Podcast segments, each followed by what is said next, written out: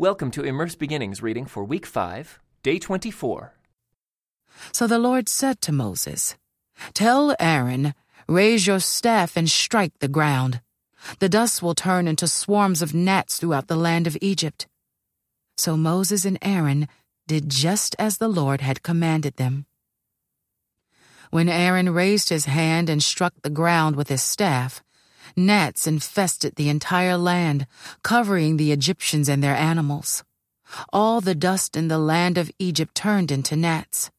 Pharaoh's magicians tried to do the same thing with their secret arts, but this time they failed, and the gnats covered everyone, people and animals alike. "This is the finger of God," the magicians exclaimed to Pharaoh. But Pharaoh's heart remained hard. He wouldn't listen to them, just as the Lord had predicted. Then the Lord told Moses, "Get up early in the morning and stand in Pharaoh's way as he goes down to the river. Say to him, 'This is what the Lord says. Let my people go so they can worship me. If you refuse, then I will send swarms of flies on you, your officials, your people, and all the houses. The Egyptian homes will be filled with flies, and the ground will be covered with them. But this time I will spare the region of Goshen, where my people live. No flies will be found there. Then you will know that I am the Lord, and that I am present even in the heart of your land. I will make a clear distinction between my people and your people.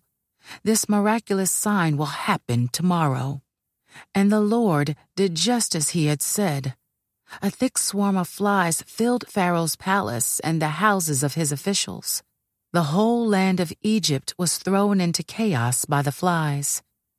Pharaoh called for Moses and Aaron. "All right, go ahead and offer sacrifices to your God," he said, "but do it here in this land." But Moses replied, "That wouldn't be right. The Egyptians detest the sacrifices that we offer to the Lord our God. Look, if we offer our sacrifices here where the Egyptians can see us, they will stone us. We must take a three-day trip into the wilderness to offer sacrifices to the Lord our God, just as he has commanded us." "All right, go ahead," Pharaoh replied. "I will let you go into the wilderness to offer sacrifices to the Lord your God. But don't go too far away. Now hurry and pray for me."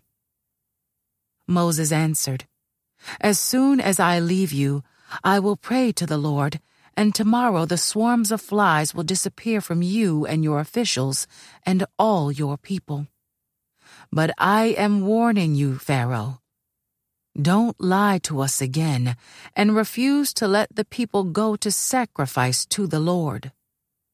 So Moses left Pharaoh's palace and pleaded with the Lord to remove all the flies. And the Lord did as Moses asked and caused the swarms of flies to disappear from Pharaoh, his officials, and his people.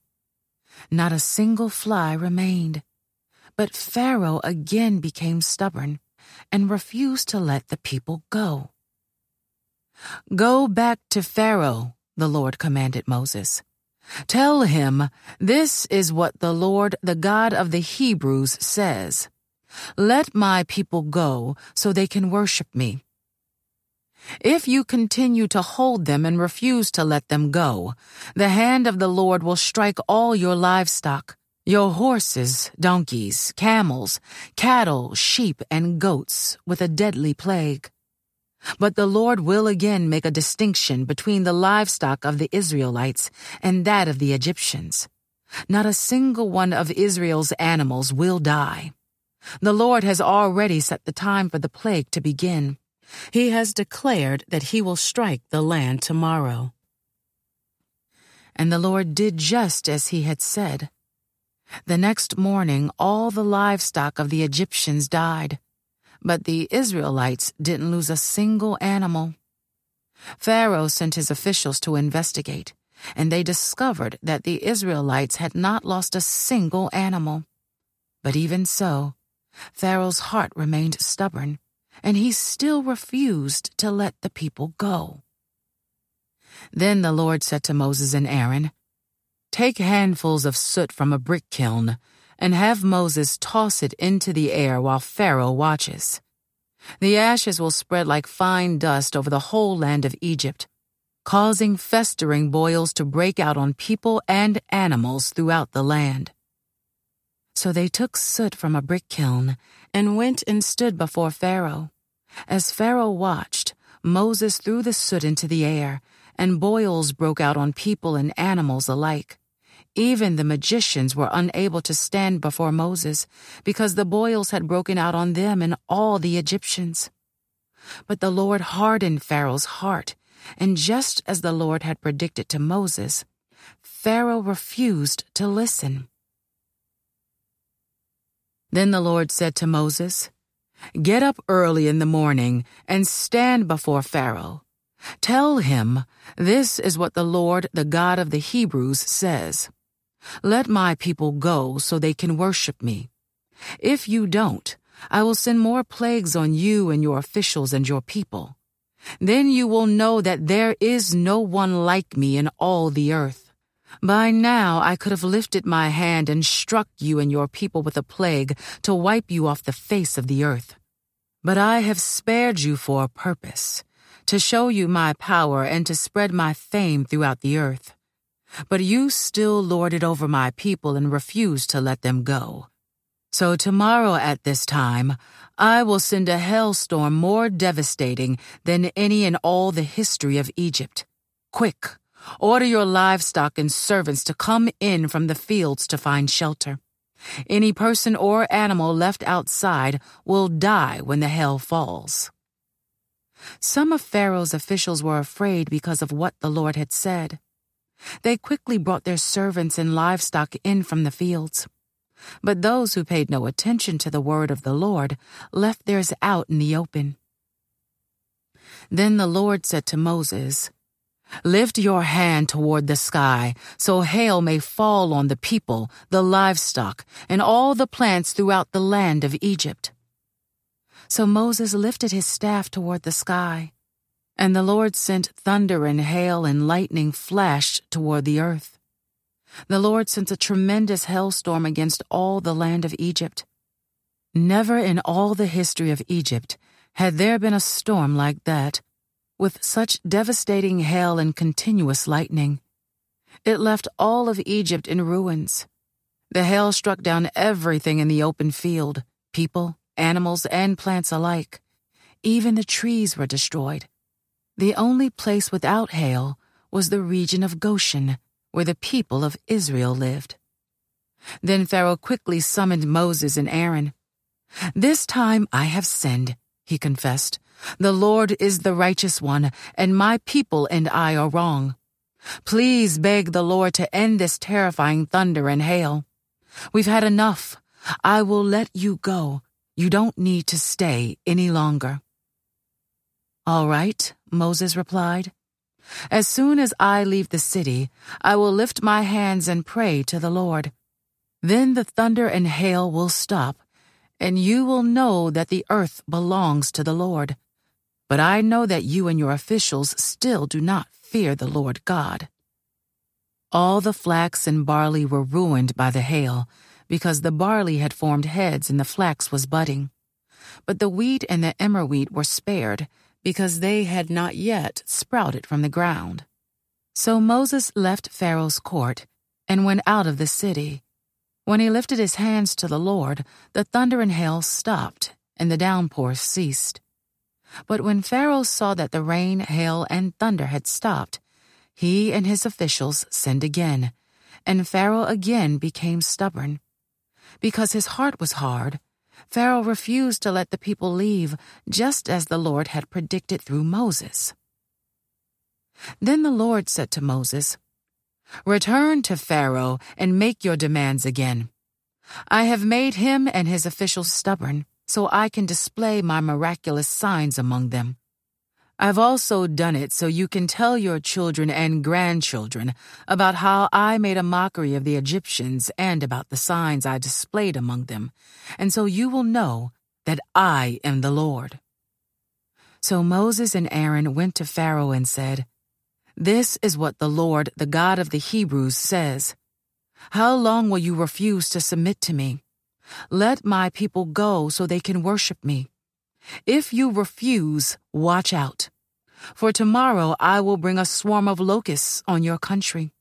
They will cover the land so that you won't be able to see the ground.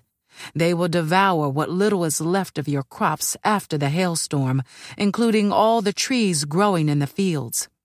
They will overrun your palaces and the homes of your officials and all the houses in Egypt. Never in the history of Egypt have your ancestors seen a plague like this one." And with that, Moses turned and left Pharaoh.